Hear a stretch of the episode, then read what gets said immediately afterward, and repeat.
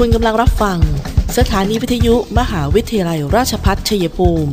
กระจายเสียงในระบบ FM Stereo Multiplex 98 MHz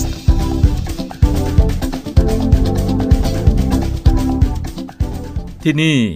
สถานีวิทยุกระจายเสียงเพื่อการศึกษา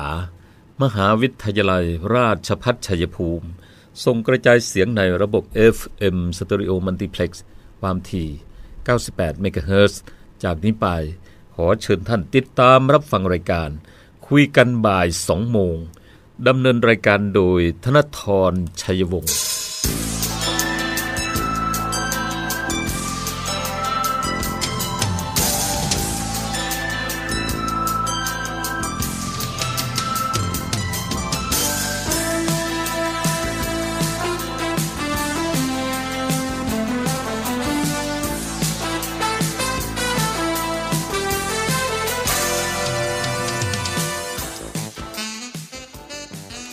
วัสดีค่ะท่านผู้ฟังค่ะต้อนรับเข้าสู่ช่วงเวลาของรายการคุยกันบ่าย2โมงนะคะ วันนี้เจอกันบ่ายวันพฤหัสบดีที่ 4 พฤศจิกายนพุทธศักราช 2564 ค่ะ หน้าที่ของดิฉันตุ๊กธนทรทำหน้าที่ดำเนินรายการ FM 98 MHz สถานีวิทยุมหาวิทยาลัยราชภัฏชัยภูมินะคะ อยู่กันตรงนี้จันถึงศุกร์ค่ะ ที่หน้าแฟนเพจ Facebook CEP RU Radio 98 MHz ก็ให้มีให้ชมกัน ที่บนหน้าปัดวิทยุ 98 MHz ก็ได้นะคะ รวมไปถึงวิทยุออนไลน์ CPRU Radio แล้วก็พอดแคสต์คุยกันบ่าย 2 โมง หรือจะเป็นที่ YouTube นะคะ ก็เป็นอีกแพลตฟอร์มหนึ่งที่ติดตามคุยกันบ่าย 2 โมงกันได้ค่ะ เราก็จะมีข่าวสารในพื้นที่ในท้องถิ่นดิฉันเชื่อว่าไม่ซ้ำแบบใคร เพราะว่าเป็นเรื่องราวของท้องถิ่นเรานั่นเองค่ะอย่างเริ่มแรกรายการของเราวันนี้นะคะ ก็ยังคง เชิญชวนท่านฟัง เพราะว่าใกล้วันแล้วนะคะกับกระถินพระราชทาน มหาวิทยาลัยราชภัฏชัยภูมิ ประจำปี 2564 นะคะโดยทางมหาวิทยาลัยราชภัฏชัยภูมิได้รับพระมหากรุณาธิคุณ โปรดเกล้าโปรดกระหม่อม พระราชทานผ้าพระกฐินประจำปี 2564 ตามที่ขอพระราชทาน เพื่อน้อมนำไปถวายพระพิสุขสงฆ์ที่จำพรรษาณวัดทรงศิลา พระอารามหลวงตำบลในเมืองอำเภอเมืองจังหวัดชัยภูมิ ในวันอังคารที่ 16 พฤศจิกายน 2564 ค่ะ เวลา 10นาฬิการ่วมทำบุญผ่านบัญชีธนาคารกรุงไทย สาขาชัยภูมิเลขที่ 307ขีด3ขีด180 62ขีด1ตัวอีกครั้งนะคะ 307 3 180 621 ชื่อบัญชีกระถินพระราชทาน มหาวิทยาลัยราชภัฏชัยภูมิสำหรับผู้ที่ประสงค์จะขอรับใบอนุโมทนาบัตรนะคะก็ส่งหลักฐานการโอนเงินมาที่ Line ID at 679 xmqoi หรือที่อีเมล address culture cpru at gmail com ค่ะ ดาวน์โหลดหนังสือแสดงความจำนงเข้าร่วมเป็นเจ้าภาพได้ที่ sac cpru.ac.th นะคะ หรือว่าจะสอบถามเพิ่มเติมที่ 044-815-111 ต่อ 0 หรือต่อ 6102 และต่อที่หมายเลข 9100 นะคะ หรือที่อาจารย์คุณนัญญาคงนาวังผู้ช่วยอธิการบดี 1333 ค่ะ ที่นางอรุณีปราพยักษ์ผู้บริการกองกลาง 0611652563 นะคะ นี่ก็กระถิ่นพระราชทานปีนี้กับชาวราชพัฒชัยภูมิค่ะ อีกหนึ่งเรื่องนะคะสำหรับนักศึกษาที่ได้ยื่นนะคะเรื่องการโอนเงินคืน 50%เนี่ยประกาศรายชื่อผู้ที่ได้รับการโอนเงินคืน 50%ผ่านระบบพร้อมเพย์ ครั้งที่ 1จำนวน 419 คนนะคะซึ่งนักศึกษาจะได้รับเงินในวันนี้ 4 พฤศจิกายนสำหรับนักศึกษาที่ยังไม่ได้ส่งหลักฐานใบเสร็จรับเงิน ค่าบำรุงการศึกษาก็ขอให้ดำเนินการส่งมายังการเงินและบัญชีภายในวันที่ 10 พฤศจิกายนนะคะ แล้วก็สำหรับนักศึกษาที่ไม่มีรายชื่อในรอบนี้ มหาวิทยาลัยก็จะดำเนินการโอนเงินให้ในครั้งต่อไปค่ะ อันนี้ก็เป็นฝากประกาศจากงานการเงินและบัญชี มหาวิทยาลัยราชภัฏชัยภูมินะคะ เริ่มต้นทักทายกับวันนี้ช่วงเวลาของคุยกันบ่าย2โมงค่ะ เดี๋ยวพักกันสักครู่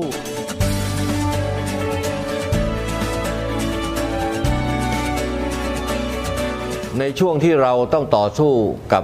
วิกฤตโควิด -19 นี้ ผมขอฝากไปถึงพี่น้องประชาชนคนไทยทุกคน เมื่อวัคซีนมาถึงท่านแล้ว ร่วมมือกันไปฉีดวัคซีนกันนะครับ เพื่อตัวท่าน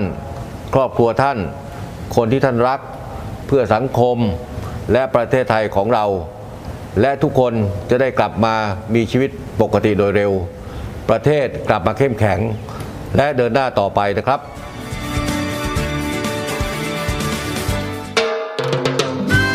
ระบาทสมเด็จพระวชิรเกล้าเจ้าอยู่หัว ทรงพระกรุณาโปรดเกล้าโปรดกระหม่อมพระราชทานผ้าพระกฐิน ประจำปี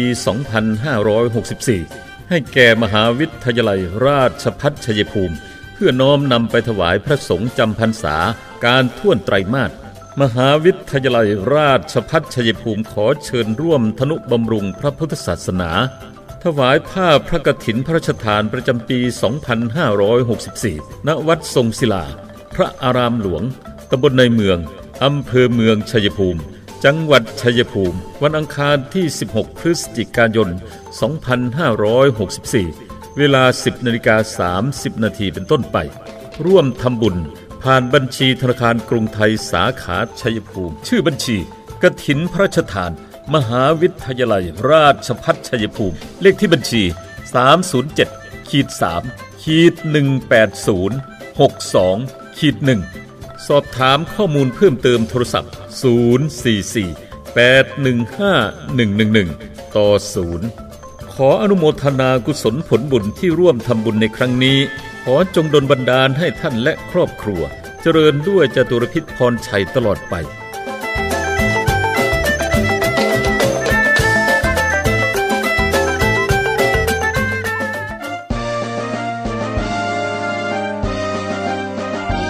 มหาวิทยาลัยราชพัฒชัยภูมิรับสมัครนักศึกษาใหม่ ระดับปริญญาตรี ภาคเรียนที่1ทับ2565 รอบแฟ้มสะสมผลงาน portfolio จำนวนที่รับสมัคร คณะศิลปศาสตร์และวิทยาศาสตร์ สาขาวิชาวิทยาการคอมพิวเตอร์รับ 60 คน สาธารณสุขชุมชนรับ 60 คน ศิลปะและการออกแบบรับ 40 คนนวัตกรรมอาหารสร้างสรรค์และโภชนาการรับ 60 คน การจัดการสุขภาพผู้สูงอายุรับ 30 คน คณะพยาบาลศาสตร์รับ 25 คน คณะรัฐศาสตร์ รัฐประศาสนศาสตร์รับ 80 คน รัฐศาสตร์รับ 80 คน นิติศาสตร์รับ 50 คน สหวิทยาการเพื่อการพัฒนาท้องถิ่นรับ 50 คน คณะบริหารธุรกิจ สาขาวิชาการท่องเที่ยวและบริการรับ 30 คน วิชาเอกการจัดการรับ 40 คน วิชาเอกการเงินรับ 40 คน วิชาเอกธุรกิจดิจิทัลรับ 30 คน วิชาเอกการจัดการธุรกิจการค้าสมัยใหม่ รับ 20 คน คณะครุศาสตร์ สาขาวิชาการศึกษาปฐมวัย รับ 30 คน คณิตศาสตร์ รับ 30 คน คอมพิวเตอร์ศึกษารับ 30 คนพลศึกษารับ 30 คน ภาษาไทยรับ 30 คน ภาษาอังกฤษรับ 30 คน วิทยาศาสตร์ทั่วไปรับ 30 คน สังคมศึกษารับ 30 คน โครงการจัดตั้งคณะวิศวกรรมศาสตร์ สาขาวิชาวิศวกรรมเครื่องกลรับ 40 คน วิศวกรรมการก่อสร้างและระบบรางรับ 30 คน วิศวกรรมการผลิตและระบบอัตโนมัติรับ 30 คน รับสมัครครั้งที่ 1 1ถึง30 พฤศจิกายน 64 ประกาศรายชื่อผู้มีสิทธิสัมภาษณ์ 7 ธันวาคม 64 สอบสัมภาษณ์ 11 ธันวาคม 64ประกาศผลผู้ผ่านการสอบ 15 ธันวาคม 64 ยืนยันสิทธิ์7ถึง8กุมภาพันธ์ 65 ในระบบ TCAS สละสิทธิ์ 9 กุมภาพันธ์ 65 ในระบบ TCAS ประกาศผลผู้ผ่านการคัดเลือก 11 กุมภาพันธ์ 65 รายงานตัว 25 ธันวาคม 64 รับสมัครครั้งที่ 1 วันที่ 1 ถึง 30 พฤศจิกายน 2564 ครั้งที่ 2 1 ธันวาคม 2564 ถึง 19 มกราคม 2565 โทรศัพท์ 044 815 120 หรือที่เว็บไซต์ cpru.ac.th ยิ่งวันยิ่งเราชพัฒชัยภูมิคุณเขาที่หอมล้อมดุจสั่งสอนให้เราอ่อนโยนประดูต้นตั้งตรงให้มันคงความรู้ความดีท่านผู้ฟังคะในช่วงที่ 2 เราไปติดตามสถานการณ์โควิดกันบ้างนะคะ ก็มีอันแรกเลยเนี่ยเช้าตรู่ของวันนี้นะคะก็มีการแผนเชิงรุก ATK นะคะ Antigen Test Kit นั่นเองค่ะ คือการชุดตรวจหาเชื้อโควิด -19 วันนี้ตั้งแต่ 5นาฬิกามาถึง 9นาฬิกานะคะ มีการตรวจเชิงรุกแบบใช้ ATK ชุดตรวจหาเชื้อโควิด -19 ที่ตลาดสดเทศบาลเมืองเชยภูมินะคะ คือตลาดเช้าส่งผักส่งสินค้าเช้า ซึ่งวันนี้ก็เชิงรุกกันมาแล้วที่นัดหมายนะคะที่สวนการจราพิเศษค่ะ กลุ่มเป้าหมายก็เป็นผู้ประกอบการส่งผักส่งสินค้าในช่วงเช้า ผู้ประกอบการตลาด 1 และ 2 ที่ไม่ได้รับการตรวจเมื่อวันที่29ตุลาคมที่ผ่านมา แล้วก็ผู้ประกอบการหาเร่แผงรอยบริเวณรอบตลาดเทศบาลนั่นเองค่ะ วันนี้นะคะ เดี๋ยวติดตามรอบต่อไปเราก็จะนำมาประชาสัมพันธ์ให้ทราบกันนะคะ อันนี้เป็นประกาศจากโรงพยาบาลหนองบัวแดงค่ะ ได้ ขอเชิญพ่อค้าแม่ค้าทั้งขายของหน้าโรงเรียน และในโรงเรียนพนักงานขับรถรับส่งนักเรียน รถรับจ้างหน้าโรงเรียน พร้อมคนในครอบครัว ฉีดวัคซีนฉีดวัคซีนป้องกันโรคโควิด -19 4-5 พฤศจิกายนนี้นะคะ ทุกวันราชการที่โรงพยาบาลหนองบัวแดง จังหวัดชัยภูมิ กรุณานำบัตรประชาชนมาด้วยค่ะ สอบถามเพิ่มเติมที่ 044 872 367 044 872 367 นะคะ ต่อ 2120 ค่ะ อันนี้ก็เป็นเรื่องของอีกกลุ่มก้อนหนึ่งที่เป็นเป้าหมายนะคะ ที่ซับใหญ่ โรงพยาบาลซับใหญ่ก็เชิญชวนเหมือนกัน พ่อค้าแม่ค้าทั้งที่ขายของในโรงเรียน แล้วก็หน้าโรงเรียน พนักงานขับรถรับส่งนักเรียน พร้อมคนในครอบครัวนะคะมาได้เลย แล้วก็ประชาชนทั่วไปค่ะ มาฉีดวัคซีนโควิด -19 4-5 พฤศจิกายนนี้ที่รพสต ท่ากูบรพสต ตะโกทอง รพสต บุฉนวน เวลา8นาฬิกา8นาฬิกา30 นาทีถึง 16นาฬิกา30 นาทีของวันที่ 4 ถึง 5 พฤศจิกายนนี้นะคะ ส่วนวันที่ 5 ถึง 6 พฤศจิกายนอยู่ที่โรงพยาบาลทรัพย์ใหญ่เวลา 8นาฬิกาถึง 16นาฬิกา30 นาทีลานอเนกประสงค์ข้างกลุ่มงานบริการด้านปฐมปฐมภูมิ และองค์รวมนะคะ ซึ่งบัตรประชาชนต้องนำไปทุกครั้งค่ะ ไปติดต่อทุกวันราชการนะคะที่หมายเลขโทรศัพท์ 062 129 1361 062129 61 ขออภัยค่ะ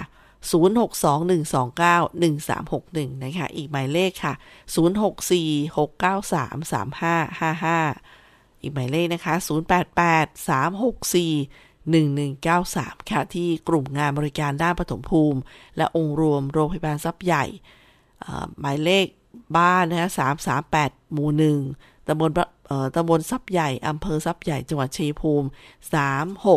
130 ค่ะ หรือที่ติดต่อหมายเลข 044-056-196 ต่อ 119 ในเวลาราชการเท่านั้นนะคะ ส่วนเรื่องของการเลือกตั้งทั้งฝั่งคนับถอยหลัง วันเลือกตั้งท้องถิ่น สอบต และผู้บริหารอบต ในวันที่อาทิตย์ที่ 18 พฤศจิกายนนี้ก็เชิญชวนเลยนะคะผู้ที่มีสิทธิ์เลือกตั้ง ให้ตรวจสอบรายชื่อในบัญชีรายชื่อ ผู้มีสิทธิ์เลือกตั้ง ที่ที่ว่าการอำเภอ หรือจะไปสำนักงานอบตที่ทำการผู้ใหญ่บ้าน ระเบียบกกตว่าด้วยการเลือกตั้ง สอบตและผู้บริหารอบตพุทธศักราช2562 นะคะ อันนี้ก็เป็นอีกหนึ่งสาระสำคัญที่มีในช่วงนี้ค่ะเราต้องไปแสดงความยินดีนะคะหลาย ๆ ท่านอาจจะเคยเป็นคนไข้ของคุณหมออทั้งครอบครัวก็ได้นะคะ เรากำลังพูดถึงแพทย์หญิงมรกต พัทรพงศิลป์นะคะซึ่งท่านเป็นอายุรแพทย์โรงพยาบาลชัยภูมินะคะท่านต้องแสดงความยินดีกับคุณหมอมรกตก็คือ ท่านได้รับรางวัลแพทย์สตรีดีเด่นด้านปฏิบัติการค่ะ แพทย์สตรีดีเด่นด้านปฏิบัติการสู้โควิด -19 ประจำปี 2564 นะคะ ก็น่าชื่นชมเป็นอย่างยิ่งค่ะ มาถึงตรงนี้นะคะ เดี๋ยวช่วงหน้าเนี่ยเราจะกลับมาคุยเรื่องนี้กันท่านฟังค่ะว่า ทางกรมส่งเสริมการเกษตรได้มีการจัดทำโครงการภายใต้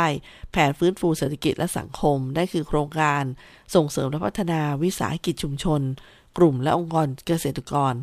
ซึ่งวัตถุประสงค์เขาเพื่อส่งเสริมการผลิต แล้วก็แปรรูป ผลิตภัณฑ์การท่องเที่ยวเชิงเกษตร และยกระดับการแปรรูป สินค้าเกษตรขอให้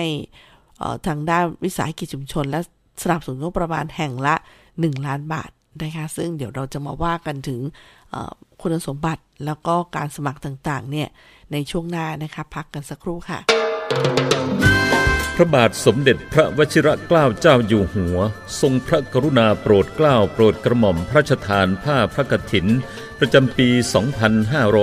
2564 ให้แก่มหาวิทยาลัยราชพัฒชัยภูมิ เพื่อน้อมนำไปถวายพระสงฆ์จำพรรษาการท่วนไตรมาส มหาวิทยาลัยราชพัฒชัยภูมิขอเชิญร่วมธนุบำรุงพระพุทธศาสนา ถวายผ้าพระกฐินพระราชทานประจำปี 2564 ณ วัดทรงศิลา พระอารามหลวง ตำบลในเมือง อำเภอเมืองชัยภูมิ จังหวัดชัยภูมิ วันอังคารที่ 16 พฤศจิกายน 2564 เวลา 10นาฬิกา30นาทีเป็นต้นไป ร่วมทำบุญ ผ่านบัญชีธนาคารกรุงไทยสาขาชัยภูมิ ชื่อบัญชีกฐินพระราชทาน มหาวิทยาลัยราชพัฒชัยภูมิ เลขที่บัญชี 307ขีด3ขีด180 62ขีด1สอบถามข้อมูลเพิ่มเติมโทรศัพท์ 044 815 111 ต่อ 0 ขออนุโมทนากุศลผลบุญที่ร่วมทำบุญในครั้งนี้ ขอจงดลบันดาลให้ท่านและครอบครัว เจริญด้วยจตุรพิธพรชัยตลอดไป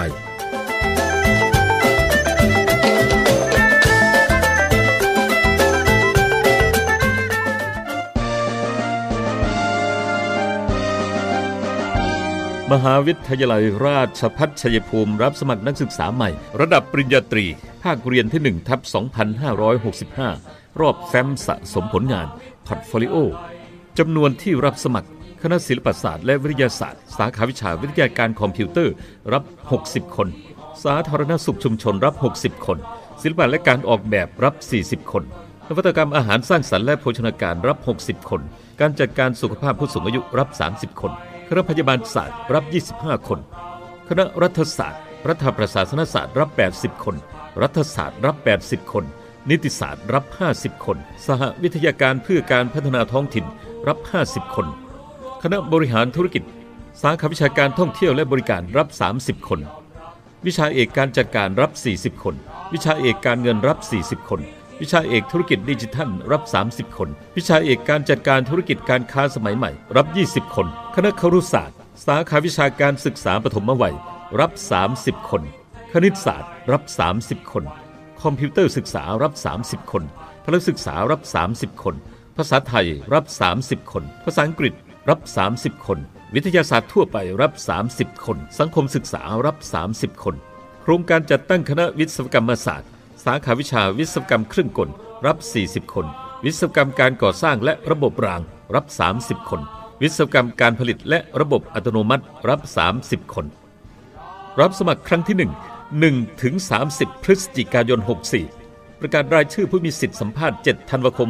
64 สอบสัมภาษณ์ 11 ธันวาคม 64 ประกาศผลผู้ผ่านการสอบ 15 ธันวาคม 64 ยืนยันสิทธิ์7-8กุมภาพันธ์ 65 ในระบบ TCAS สละสิทธิ์ 9 กุมภาพันธ์ 65 ในระบบ TCAS ประกาศผลผู้ผ่านการคัดเลือก 11 กุมภาพันธ์ 65 รายงานตัว 25 ธันวาคม 64 รับสมัครครั้งที่ 1 วันที่1ถึง30 พฤศจิกายน 2564 ครั้งที่ 2 1 ธันวาคม 2564 ถึง 19 มกราคม 2565 โทรศัพท์ 044 815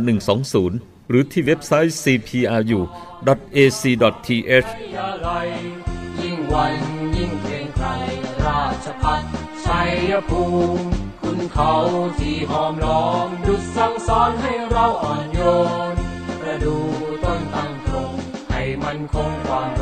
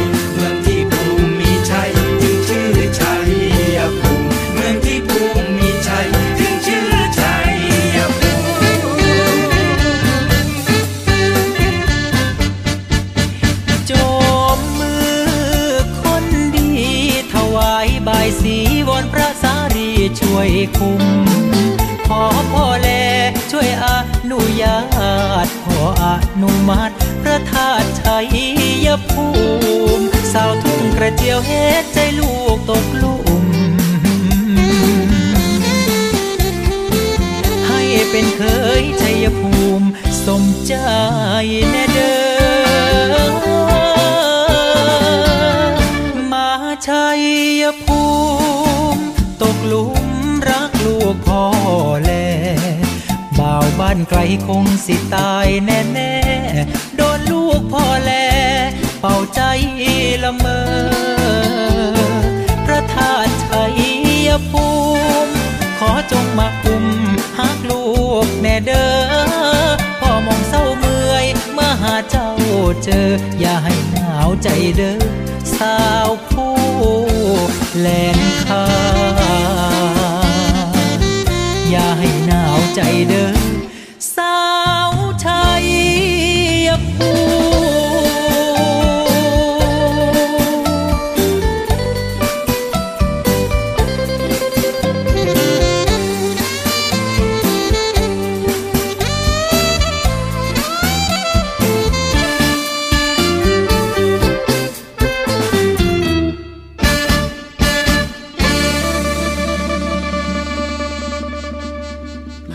ในช่วงนี้ค่ะผู้ฟังกำลังให้เกียรติติดตามรับฟังช่วงเวลาของรายการคุยกันบ่าย2โมงนะคะ วันนี้วันพฤหัสบดีที่ 4 พฤศจิกายนกับดิฉันตุ๊กธนทรค่ะ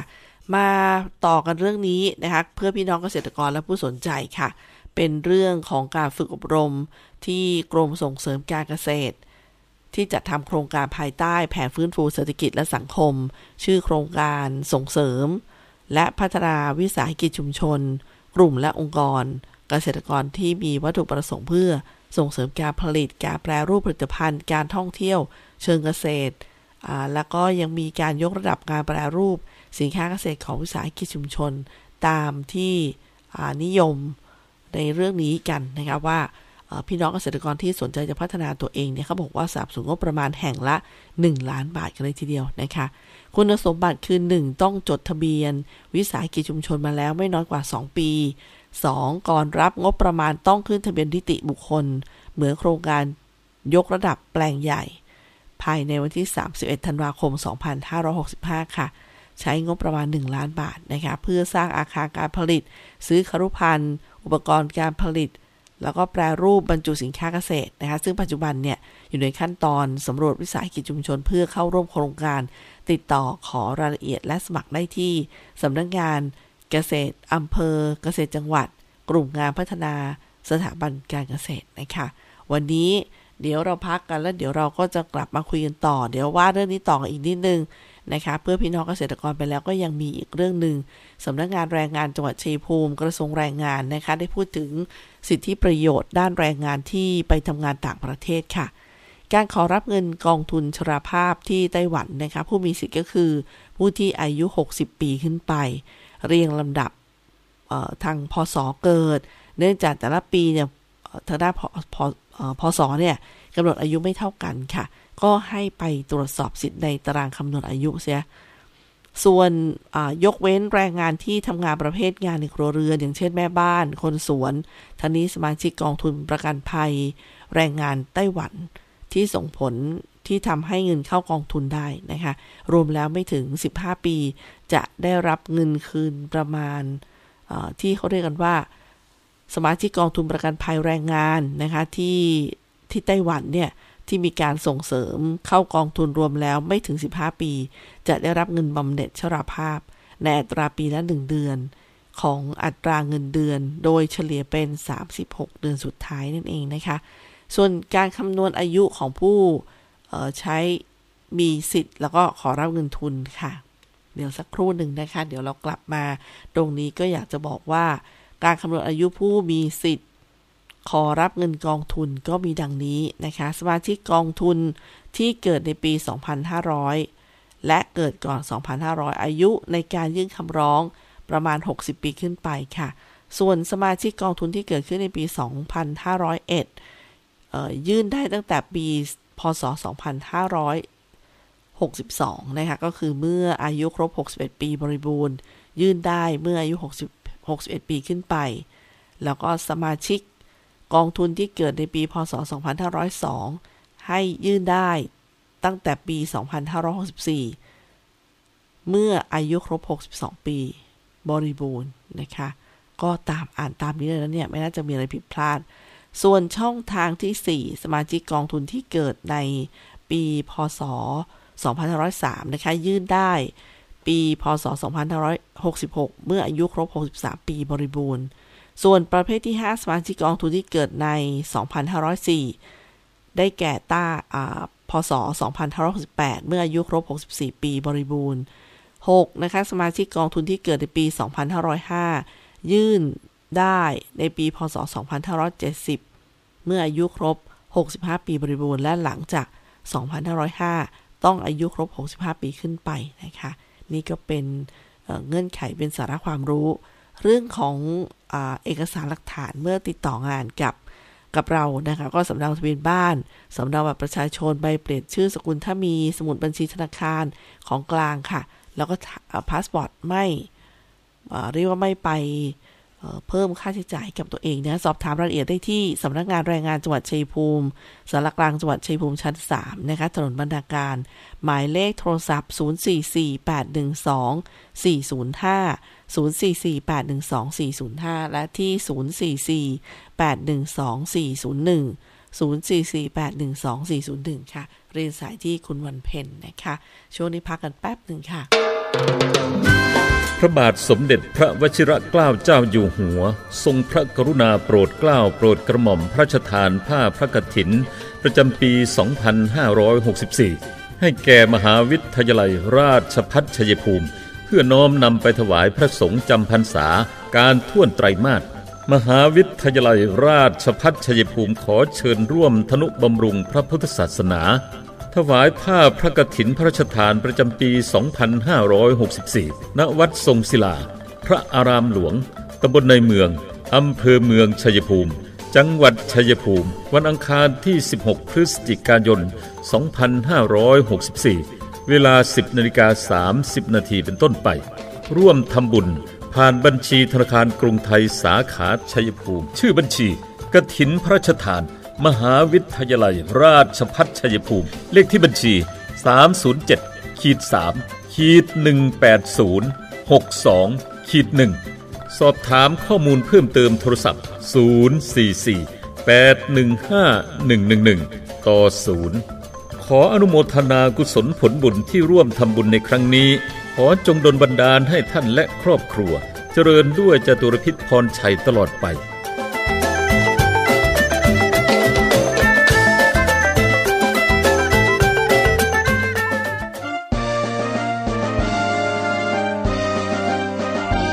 มหาวิทยาลัยราชภัฏชัยภูมิรับสมัครนักศึกษาใหม่ ระดับปริญญาตรี ภาคเรียนที่1ทับ2565 รอบแฟ้มสะสมผลงาน portfolio จำนวนที่รับสมัคร คณะศิลปศาสตร์และวิทยาศาสตร์ สาขาวิชาวิทยาการคอมพิวเตอร์รับ 60 คน สาธารณสุขชุมชนรับ 60 คน ศิลปะและการออกแบบรับ 40 คนนวัตกรรมอาหารสร้างสรรค์และโภชนาการรับ 60 คน การจัดการสุขภาพผู้สูงอายุรับ 30 คน คณะพยาบาลศาสตร์รับ 25 คน คณะรัฐศาสตร์ รัฐประศาสนศาสตร์รับ 80 คน รัฐศาสตร์รับ 80 คน นิติศาสตร์รับ 50 คน สหวิทยาการเพื่อการพัฒนาท้องถิ่นรับ 50 คน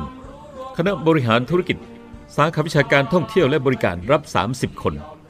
วิชาเอกการจัดการรับ 40 คน วิชาเอกการเงินรับ 40 คน วิชาเอกธุรกิจดิจิทัลรับ 30 คน วิชาเอกการจัดการธุรกิจการค้าสมัยใหม่ รับ 20 คน คณะครุศาสตร์ สาขาวิชาการศึกษาปฐมวัย รับ 30 คน คณิตศาสตร์ รับ 30 คน คอมพิวเตอร์ศึกษารับ 30 คนพลศึกษารับ 30 คน ภาษาไทยรับ 30 คน ภาษาอังกฤษรับ 30 คน วิทยาศาสตร์ทั่วไปรับ 30 คน สังคมศึกษารับ 30 คน โครงการจัดตั้งคณะวิศวกรรมศาสตร์ สาขาวิชาวิศวกรรมเครื่องกลรับ 40 คน วิศวกรรมการก่อสร้างและระบบรางรับ 30 คน วิศวกรรมการผลิตและระบบอัตโนมัติรับ 30 คน รับสมัครครั้งที่ 1 1ถึง30 พฤศจิกายน 64 ประกาศรายชื่อผู้มีสิทธิสัมภาษณ์ 7 ธันวาคม 64 สอบสัมภาษณ์ 11 ธันวาคม 64 ประกาศผลผู้ผ่านการสอบ 15 ธันวาคม 64 ยืนยันสิทธิ์7ถึง8กุมภาพันธ์ 65 ในระบบ TCAS สละสิทธิ์ 9 กุมภาพันธ์ 65 ในระบบ TCAS ประกาศผลผู้ผ่านการคัดเลือก 11 กุมภาพันธ์ 65 รายงานตัว 25 ธันวาคม 64 รับสมัครครั้งที่ 1 วันที่ 1 ถึง 30 พฤศจิกายน 2564 ครั้งที่ 2 1 ธันวาคม 2564 ถึง 19 มกราคม 2565 โทรศัพท์ 044 815 120 หรือที่เว็บไซต์ cpru.ac.th ยิ่งวันยิ่งเกรงไกรราช ชัยภูมิคุณเขาที่หอมล้อมดุจสั่งสอนให้เราอ่อนโยน ประดูต้นตั้งตรงให้มันคงความ เปิดรับสมัครแล้ว โรงเรียนสาธิตมหาวิทยาลัยราชพัฒชัยภูมิแผนกประถมศึกษา รับป .1 อายุ 5 ปี 6 เดือนขึ้นไป รับป .2 อายุ 6 ปี 6 เดือนขึ้นไป และจบการศึกษาระดับป .1 แล้ว จัดการเรียนการสอนด้วยระบบการเรียน 3 ภาษา ภาษาอังกฤษ ภาษาไทย ภาษาจีน เรียนภาษาอังกฤษกับครูชาวต่างชาติเจ้าของภาษา ใช้ภาษาอังกฤษเป็นสื่อการสอนทุกรายวิชา ยกเว้นภาษาไทย และสังคมศึกษา ระบบพี่เลี้ยงหนึ่งต่อหนึ่งเรียนกีฬากอล์ฟติดต่อสอบถามได้ที่ โรงเรียนสาธิตมหาวิทยาลัย ราชพัฒชัยภูมิ แผนกประถมศึกษา โทรศัพท์ 093 561 1465 086 246 4641 และ 081 360 0062ฝนเทลงมาเทลงมาเทลงมา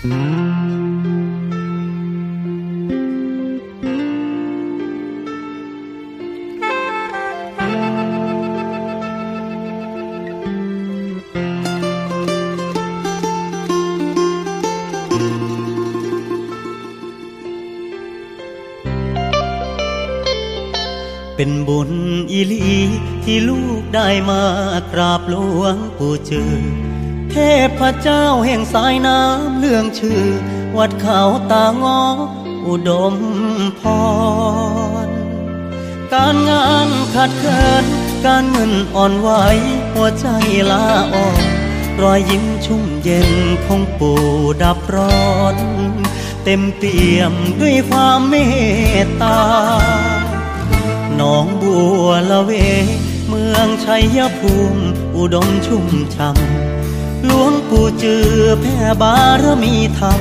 เป็นนักปฏิบัติและพัฒนา ผู้คนมากมาย มุ่งมากราบไหว้ด้วยแรงศรัทธา ได้ของดีได้ฟังธรรมะมาแล้วเย็นตาเย็นใจ น้อมกราบบูชา เรียนรุ่นเศรษฐีดวงดี ขอบารมีให้ลูกมีทุนมาสร้างบุญใหญ่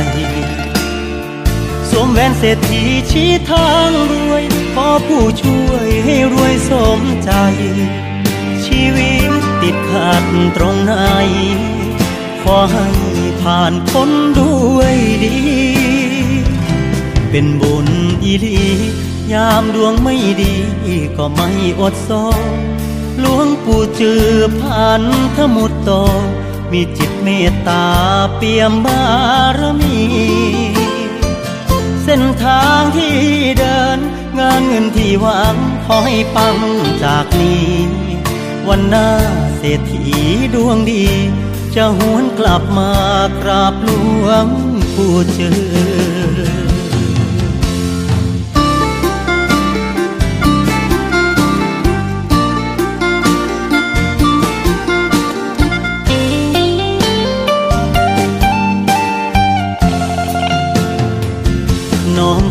บูชา เรียนรุ่นเศรษฐีดวงดี ขอบารมีให้ลูกมีทุนมาสร้างบุญใหญ่สวมแหวนเศรษฐีชี้ทางรวยขอผู้ช่วยให้รวยสมใจ ชีวิตติดขัดตรงไหน ขอให้ผ่านพ้นด้วยดี เป็นบุญอีลี ยามดวงไม่ดีก็ไม่อดโซหลวงปู่จือผ่านทมุตโต มีจิตเมตตาเปี่ยมบารมี เส้นทางที่เดิน งานเงินที่หวังขอให้ปังจากนี้ วันหน้าเศรษฐีดวงดี จะหวนกลับมากราบหลวงปู่จือ วันหน้าเศรษฐีดวงดี จะหวนกลับมา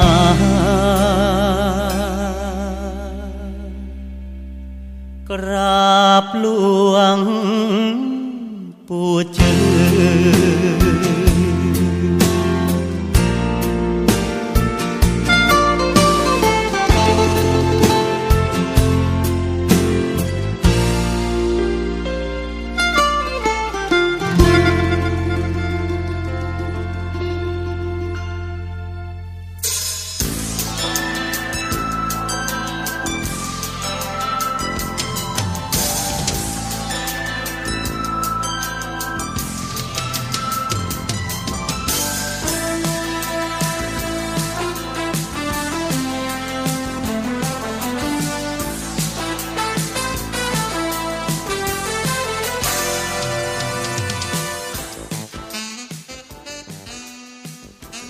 มาถึงช่วงท้ายรายการกับท่านผู้ฟังคะในวันนี้เนี่ยก็จะบอกท่านผู้ฟังว่า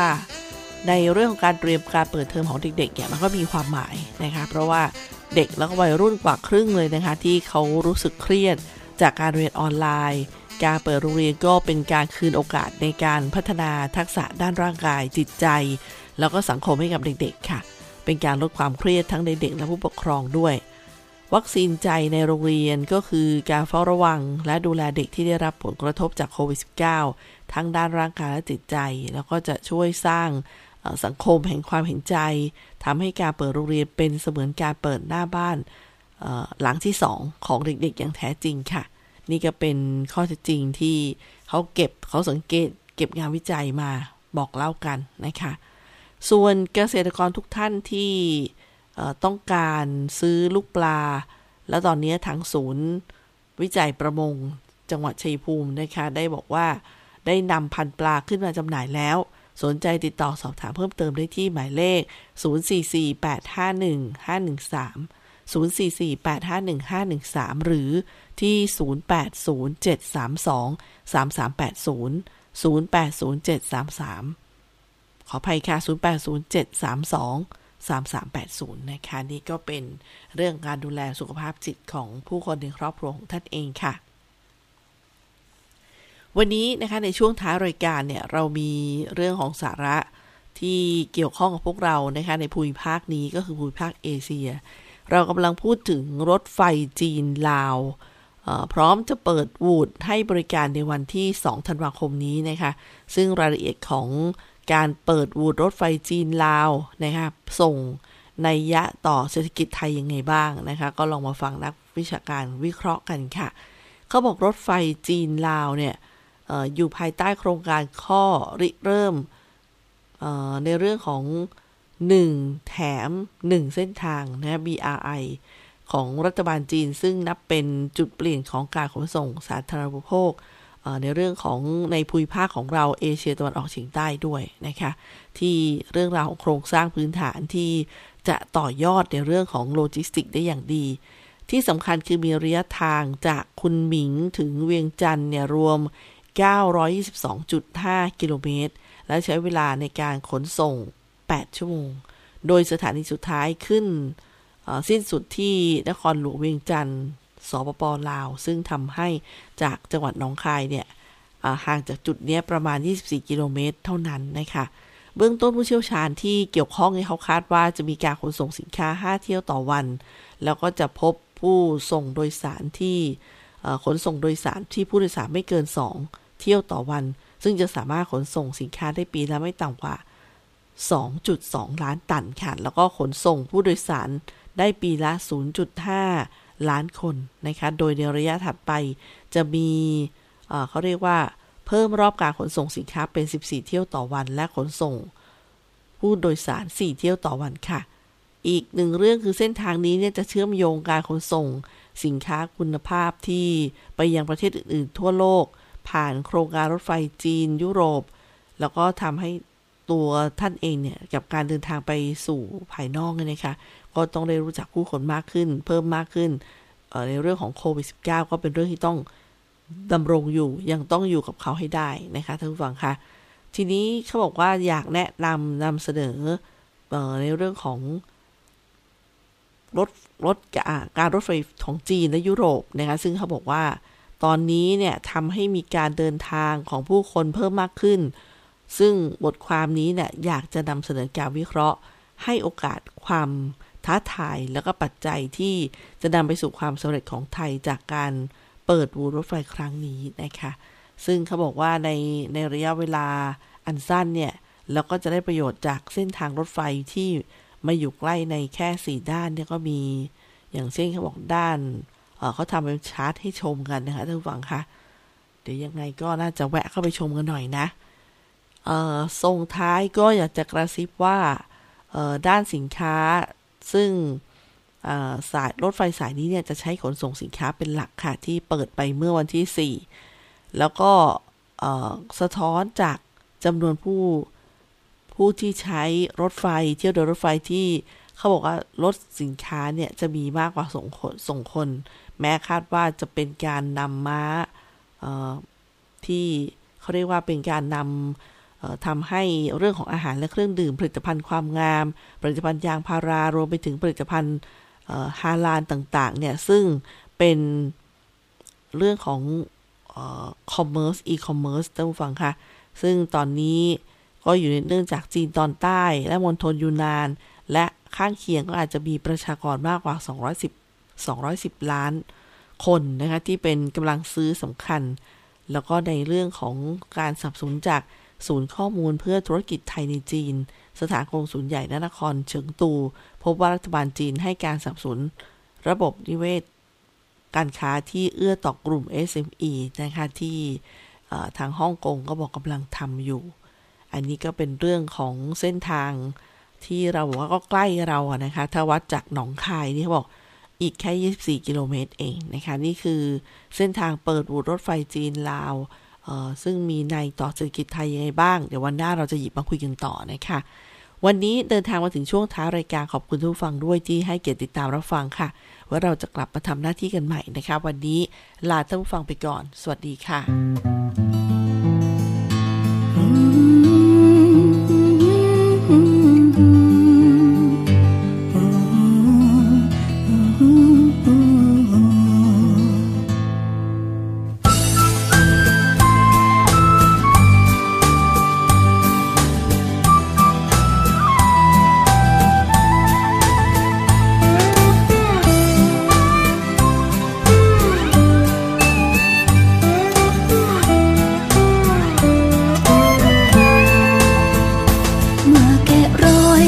ค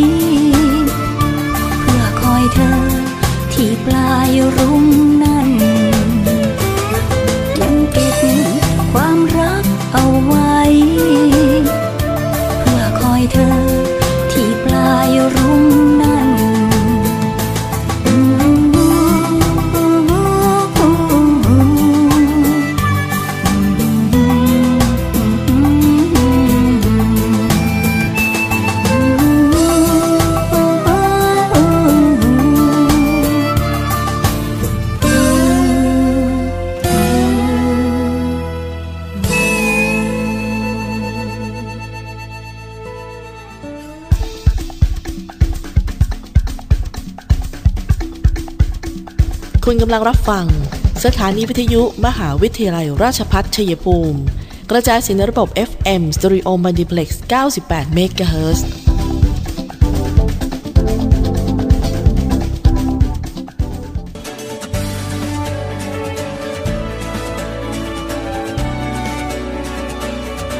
ในช่วงที่เราต้องต่อสู้กับวิกฤตโควิด -19 นี้ ผมขอฝากไปถึงพี่น้องประชาชนคนไทยทุกคน เมื่อวัคซีนมาถึงท่านแล้ว ร่วมมือกันไปฉีดวัคซีนกันนะครับ เพื่อตัวท่าน ครอบครัวท่าน คนที่ท่านรัก เพื่อสังคมและประเทศไทยของเรา และทุกคนจะได้กลับมามีชีวิตปกติโดยเร็ว ประเทศกลับมาเข้มแข็ง และเดินหน้าต่อไปนะครับ